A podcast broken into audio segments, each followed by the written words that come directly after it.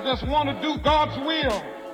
The kind of revolution that the world needs is a Christian revolution.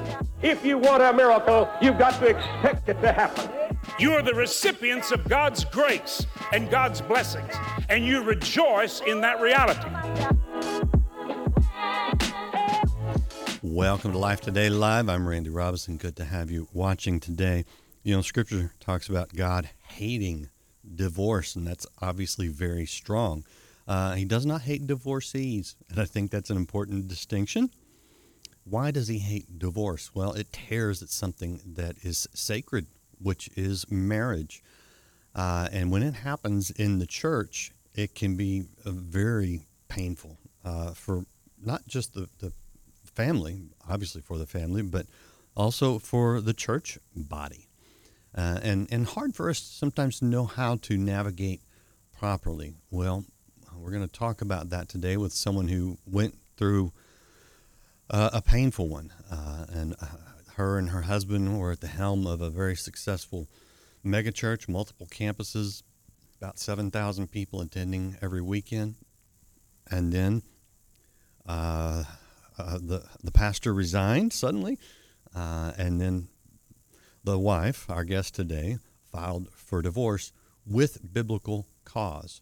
Uh, and, and she's writing about uh, the rebuilding process. Uh, in fact, has a book out available now. It's called Better Than Okay. It's by Brandi Wilson, and the subtitle says Finding Hope and Healing After Your Marriage Ends. So if you have been through this, whether personally, in your family, in your church family, um, we're gonna we're gonna get real and raw here with the hope that you can start to find some healing and navigate what is a, a, very painful, oftentimes confusing situation. So we appreciate you guys watching. Chat is open if you're watching us live. If you're watching the replay, as I say, we appreciate your kind comments. the mean ones just get deleted, so don't don't waste your time. Brandi, great to have you on Life Today Live. Thank you, Randy. I'm super excited to be with you today. So this is. Uh, a hard story, I'm sure, to tell, um, but I think it's an important one to to help others who find themselves in this very difficult situation. Uh, take us back to the point where you want to kind of pick up, uh, so that we can you know get to the good part, the the healing part uh, of of this rough journey you've been on. And, by the way, I, I, fully acknowledge that it's sensitive, it's difficult, uh, and, and that's really why I appreciate you being willing to talk about it. So thank you for that. But take us back where you'd like. Yeah, I um, just to give a little backstory and context for your readers. I know you hit on some of it, um, but I married my college sweetheart. And um, right out of the gate, we actually planted, started a church in Kentucky and served there for five years. And then in um, 2001, we moved to Nashville, Tennessee, and planted a church here in 2002, Crosspoint Church and served there. As you said, it was um, busting at the seams. It was very successful. Lots of people were coming to Christ. Um, personal growth was happening. Change was being made. There were multiple campuses. One of the fastest growing churches in America. And in September of 2016, my husband suddenly resigned. Um, and what kind of unfolded after that resignation was just devastating. Life as I knew it ended, um, life imploded. And I think we can both acknowledge that when your life um, kind of implodes like that and publicly falls apart, it's been falling apart behind the scenes for a while. Mm. So I did know that there were issues. I knew there were things going on. I was searching for truth. Um, but even in the midst of knowing things at home were tough and behind the scenes it was really hard i didn't expect it to implode at the level it imploded mm. um, so i found myself um, divorced in early 2017 and 42 with three sons that i was trying to just figure out what life looked like. So, um, my husband at the time walked away from our marriage and walked away from the church and that ministry we had started and our family unit. Um, and I just started figuring out if it was possible for me to walk through what I had walked through and one day be better than okay. Hmm. You know, I think the the question that people in your situation have to answer, and I I just I sympathize with you because I, I don't know how I don't know how you answer it really. Is do you, so do you go with the you know love covers a multitude of sin kind of approach, or do you do you walk away from a situation? You know, how do you know when to stay, when to go? Yeah. Well, I will tell you, I think it there is not a blanket answer for that. Right. Um, I a couple of things that were very definitive for me was I was actually dealing with a pattern and not an event. Mm. I was dealing with a pattern of infidelity. I was dealing with a pattern of, you know, lies. I was dealing with a pattern of manipulation. So what I was dealing with was something that had been going on since the beginning of my marriage. Now I was privy to all of that happening at the time. Um, but once that became clear to me that this is a pattern of behavior and that it takes two people to reconcile and repair a marriage, and only one, myself, was willing to do the work that it took, Mm. I think that's pretty clear. Yeah. Um, I also didn't make that decision on my own. I was very close, clinging to God um, in the midst of making that decision. And I also had friends who had been in my life for many, many years. I kept a very tight circle. I went from being surrounded by thousands of people every weekend to talking to three people and my therapist on a regular basis. And but those three people had longevity in my life. Um, they were people I trusted. They were people who loved me for me. Um, so between you know leaning in and clinging to God and those that support system He had given me, I was able to make that decision to you know walk away from my marriage. My ex-husband had actually walked away, so I just had to make the decision to file. He was done. Um, but I was able to make that decision pretty clearly. Um, and it doesn't mean I didn't double guess it at times and wondered if I'd done the right thing. But at, Sure. at the same time, you know, it takes two people to repair a rupture. Oh yeah, oh yeah. What, so what were what were the phases? I mean, was was it anger? Was it grief? Was it just just hurt? I mean, I'm sure they're swirling, but what was Yeah. what was what was going on in you? Yeah, I think the first thing that happens is denial. Hmm. Um, as I said earlier, I was looking for the truth. I um, I knew that I did not know everything that was going on. I knew that I hadn't been privy to all the information that was happening behind the scenes. Um, so I think I functioned in denial. I had spent, you know, 20 years. I had been with him. We met when we were 19 and dated for three years and got married and had you know, a really beautiful family, three incredible sons, um, and had created a organization, a church that I loved being a part of and serving in. And not because it was large, but because I felt like God had placed that in my life to serve in a unique way um, in order to grow his body and expand his reach. So um, I think initially it was denial. And then from denial, there is anger and um, there's depression and anxiety. I think there's a lot of when everything is turned upside down, you have more questions than you have answers. Um, and one of the reasons I didn't go out much is because the church was so large. I would always run into someone who I knew and they would ask questions that I didn't have the answers to.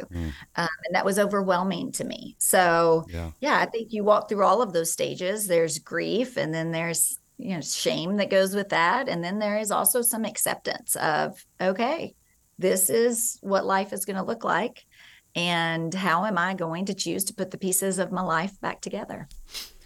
Before we get to the rebuilding process, which is really the heart of our discussion here, I, I do have one sort of side question um, because I, I've had to grapple with this, uh, not because of you know my family or anything, but you see people who are living in a pattern of sin, uh, and yet you also see them being effective for bringing people to Christ, and that is a disconnect. That you're like, how does that even work? But you know, you look in Scripture and you see nothing but God using fallible people to accomplish His, you know, infallible work.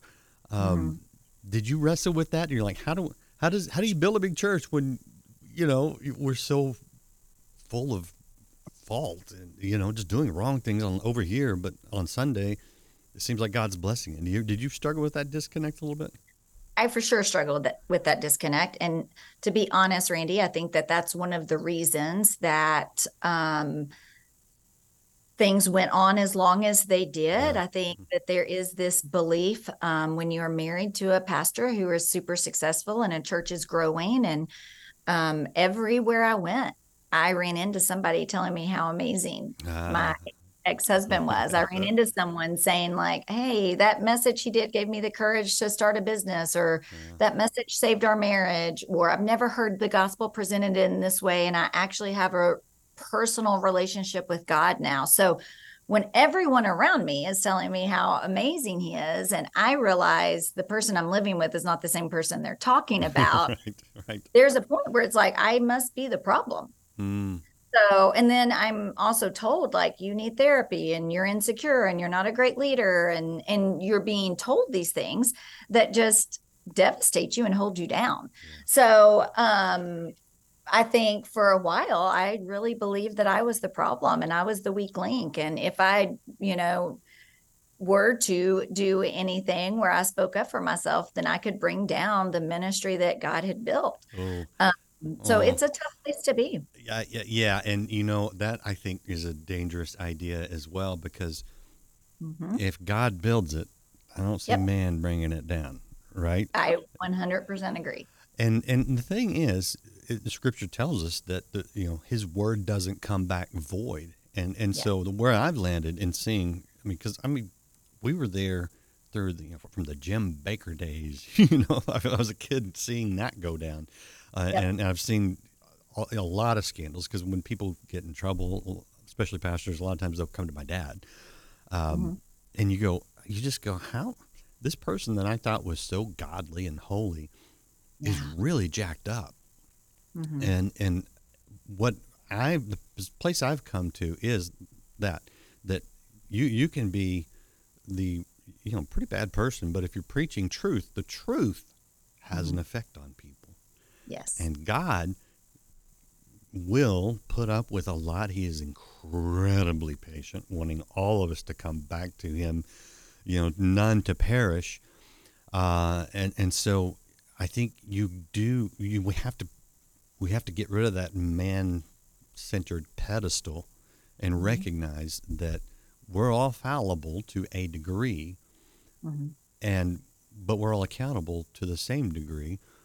Um, anyway, those are just my thoughts because that's you know I, I, that for a lot of people, what I hate to see is when they realize that their pastor or spiritual leader is not perfect, that they Mhm.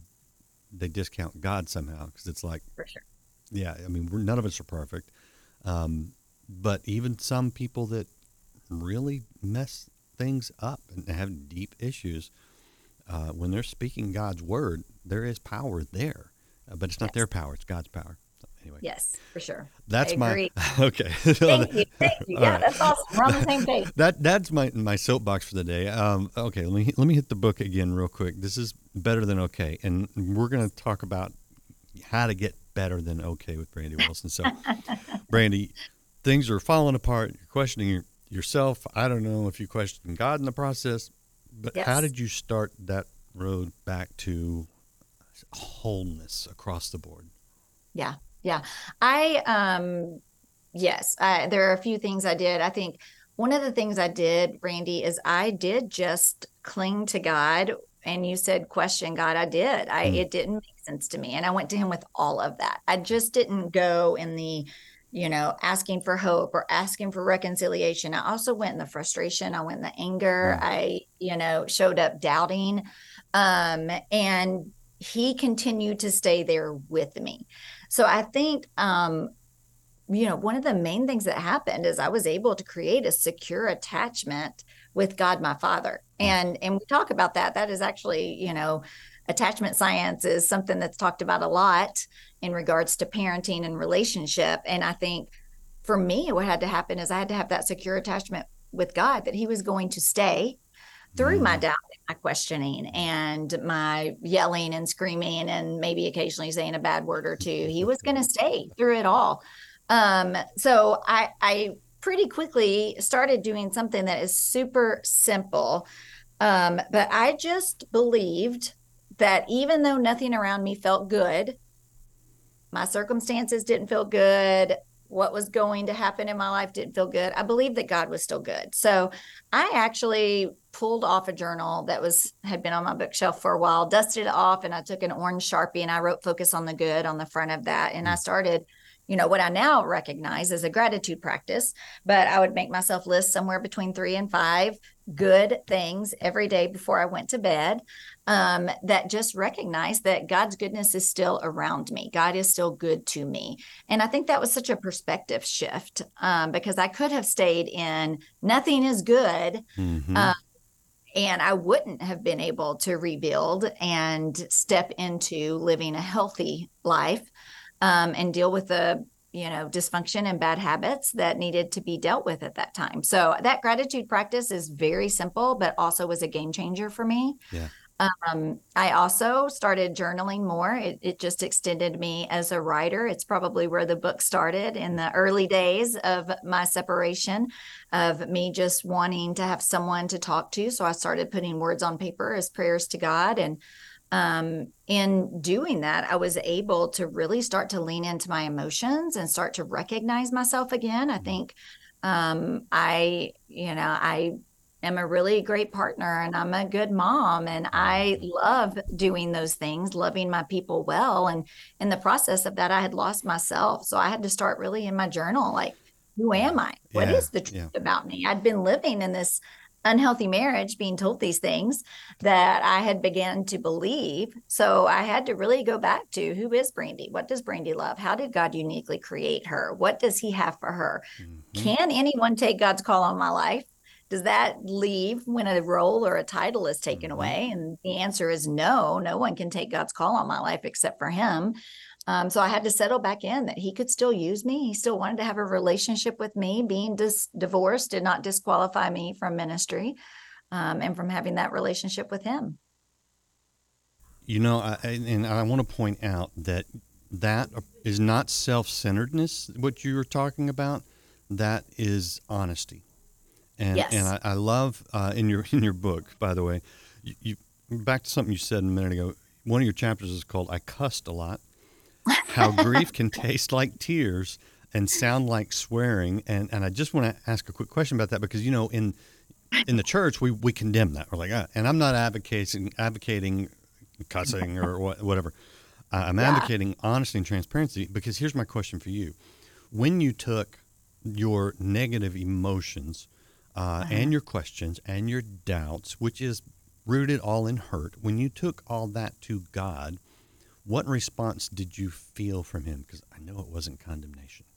No, I felt his presence with me. Mm-hmm. And you know, Randy, I think that chapter title, I, I did. I wanted this to be a super vulnerable look of what some a look inside somebody's life who's walking through divorce because I didn't have I was looking for this resource um, as a Christian woman walking through divorce I couldn't find it so I'm like oh, maybe I need to create it um, but I wanted it to be authentic to who I was. And I didn't stand on stages and, you know, cuss into a microphone. Right, I right. did that in the privacy of my home when my kids were having to leave for a weekend. I'd see them out the front door, you know, close the door, lock it. And that's when I was like, I'm over this. And this is not fair. And I didn't no one has children and looks at them in the hospital and says, I can't wait to spend even numbered Christmases and every other weekend with you. It's mm. just not what any of us foresee when we become parents. So I believe that that negative emotion has to leave your body.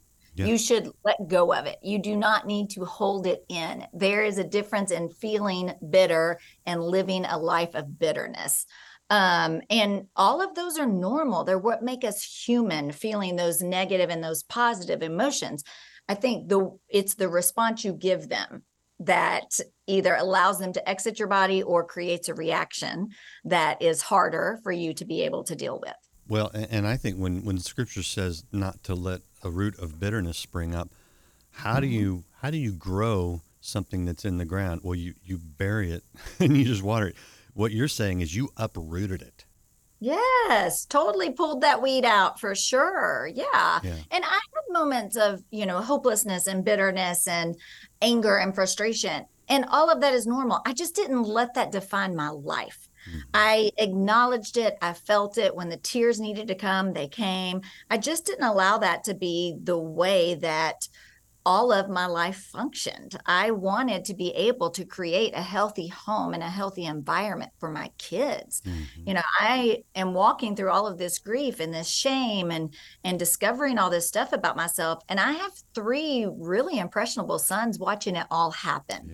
Yeah. And my kids were young and they were also old enough to know some of the stuff that had happened behind the scenes. Mm. My kids actually knew stuff that I did not know. They mm. told me post divorce.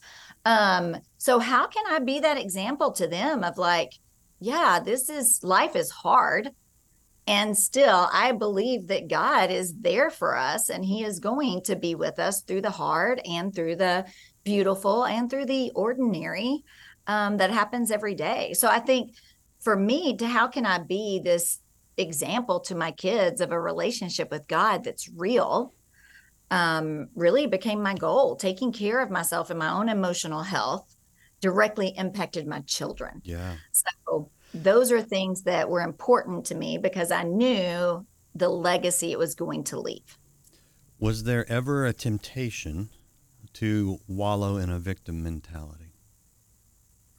Um, wallow. I don't think there was ever a temptation to wallow. I think I do remember um this is a funny story. I don't I told this before, but I do remember um, pretty early on. I sold the family house and bought a new house for the boys and I just as a fresh start. And I had lived here just a few months, and um, I had a girlfriend who had had a baby, and I was going to take her lunch that day. Um, so I got my stuff done, got the kids off to school, you know, made some lunch for the two of us, and I went to get in my car to leave, and my car had a flat. Mm. And um, so I backed it out of the garage, and you know, I have to take care of it myself, and I'm trying to jack it up, and and I'd changed tires before, all of that kind of stuff. But this jack didn't get it up. Anyway, it wasn't working, Randy. So I was just kind of at the end of my rope and it, it, was hot. I was in the sun. It was hot in Nashville. And I came inside and closed my door and just like, I just, I was mad. I was screaming. I was crying. I was telling God how unfair this was. I was trying to do something good for my friend. And here I am with a flat tire. And, and I finally like settled down enough and sat on my couch. And I remember realizing like, it doesn't matter the relationship that I was in. If I had been married, I'd still been taking care of that flat tire by myself. I never had the help when it came to things like that. Mm. So at that point, I was like, this isn't because of what he did. This is because this is the life I lived. Um, and how can I do things differently? And I walked to my neighbor's house and I knocked on the door and I said, can your husband help me with this flat tire? Mm. And he got a couple of two by fours, put the jack up on it. He had it done in like 15 minutes. Mm. But it's that shift of like, okay, something was done to me. Yeah. Am I going to live life out of that or right. am I going to try to make healthier patterns? And I chose to ask for help, which is really hard for me. Mm. But I asked for help and someone responded. Mm. That's um, important. Yeah. Yeah. I think so often we don't ask for what we need. I think, mm-hmm. you know, I part of the reason I also wrote this book was people are all have someone in their life who has been through a divorce or going through a divorce or will go through a divorce. How do you support them? And I think often when people are going through trauma, whether it's divorce or death or, you know, loss of a job or abuse, we will say in passing because we care, what can I do for you? And the person who's going through that trauma they honestly don't know what they need. And if they did need, do, did know what they needed, they probably, you know, you're not the person who would be able to give that to them. Mm-hmm. So I think when we're trying to help people walking through divorce um, and other traumas, it's really important to communicate with them with options of, hey, I would love to bring you dinner. I can either leave it on your porch, hmm. I can bring food over and cook in your kitchen and we can have a meal together. Or if you're up for it, I'll meet you at a restaurant and take you out. And we give them options so that they have some power in their life to make decisions yeah. and to actually tell you what they need. Um, because we don't want to bother people. It took everything in me to ask for help that hmm. day. Mm-hmm. He was more than willing to come over and spend half an hour helping me get my tire changed. Um, so yeah, I think when people are walking for through that, we want God to put people around us. Part of Him putting us around us is for us to use um, our words and ask for what we need. Well, yeah, and when you've been um, hurt in front of community, it can make it real hard to want to go back to community. For sure. And yet, that's that's just you look. I can we could walk through the scripture, or I can tell you stories of people, and God, He likes community. You know, Yeah. He says we're His Yeah. hands and His feet, and and He's like, I'm going to let you. You need to be that. And so, whichever side if someone watching is on, you know someone who's going through uh, a difficult situation, be his hands and feet and reach out and you know take Brandi's advice. And, and if you're on the other end of it, don't run away from community, um, even though you may have been hurt by it before. And that's a, For that's sure. a hard hard thing at times. Here's I, I get the book title better than okay because just talking to you, I see someone who is bold, who is confident, uh, who seems to have a level of peace and purpose. Uh, am, am I misreading you, or has God restored all those things to you? He has restored all of those things to me. And um, I think the title of the book came because I started talking to a lot of women who are walking through similar situations. Um, just the platform of the church and being part of that, and then the nonprofit organization that I also do. I ended up talking to a lot of women, and their first question is, Am I going to be okay? Wow. I found myself telling them from my own experience, like, yeah, you're going to be better than okay. So that's where the title of the book came from. Um, and it's true in my life for sure.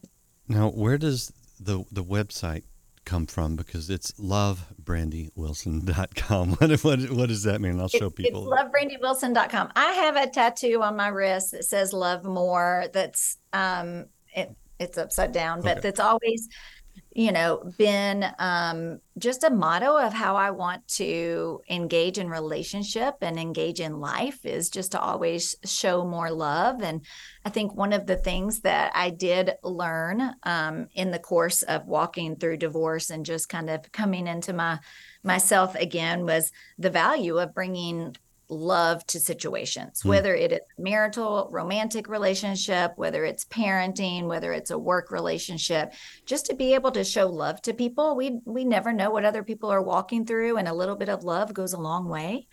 Um, so I just wanted that reminder Mhm. of yeah, let's talk about love more and how to do it well. Love it. Okay. There's the website again. I flashed by it pretty quick last time. LoveBrandiWilson.com. And last question for you, Brandi, because I know sometimes when, when I do these interviews and people see someone, you know, on on television or online or whatever, there's this voice that's a complete lie that tells mm. people, you know, yeah, God did that for her or it worked out for her, but th- that that won't happen for me. Yeah. Can this happen for anybody? this can happen for anyone. I actually, um, in my chapter on shame, talk about that voice in our head. And I Mhm. think, you know, all of us have that. And I had to really, I was in a coaching session um, a couple of years ago. And I remember saying to the coach, like, I just, I don't know that I'm capable of starting this business. Um, and I don't know that I'm capable of what I feel like I'm supposed to be doing. And I keep hearing I'm not a good time manager and you're not really a good leader. And he said, Whose voice is that? yeah. And I had to do some reflection and really identify that voice is the voice of my ex husband. And that's not the voice I want in my head. I want the voice of God in my head. So I ask myself all the time when that pops up, whose voice do I hear? Mm. And then I remind myself, let it be God's. I want God's truth in my head. I want God's reminder that He wants healing for me, that He wants closeness with me, He wants intimacy in a relationship with me, that He is preparing a path um, that is full of, you know, goodnesses of His goodness um, in ways that only He can do. So I think replacing those lies, because we all have it. It might not be an ex husband, it might be a coach, you know, who told you you weren't good enough, or a teacher who said you weren't smart enough, or it might be a parent who told you they wish they'd never had you. Um, also, you know, the voice of Satan at times in our heads bouncing around and telling us what is, you know, not true about us. So I think you have to identify that voice and replace it with the voice of God. You know, I think you just coined a word there. Goodness is because I and I like that because it's not just a one-time thing. That's the pattern of God is goodness over and over and over. And even Yes. when we don't feel like, and that's why I love the fact that you you you bring your anger, your hurt, your questions to God because His response is goodness, Yes. and that's His desire. And and so, thank you. I just this is very encouraging. I know some people need to hear it. I'm seeing some good chat on uh, Facebook and YouTube, and Good. we, we just need to, uh, especially with you know some of the patriarchal systems where we we believe the man over the woman or we value the man over the woman. We got to get out from under that, and we got to say, look, you know, God has a plan for your life. Doesn't matter. In Christ, there's no male or female, meaning that that He doesn't treat us differently. You know, His desire is goodness, regardless. Yes, it Uh, is. and He'll bring Yes, you out of the it back. Thank you, Brandi. Very, very You're good. welcome. Thank you so much, Randy. I've enjoyed the conversation. And appreciate you- all of you guys watching. If you know someone that's going through a tough time, hit that share button and let them know God is good uh, and you can be better than okay. And if you want to pick up that book and help you walk through a situation, it's available where you get books. Appreciate you guys being here. We'll see you again next time on Life Today Live.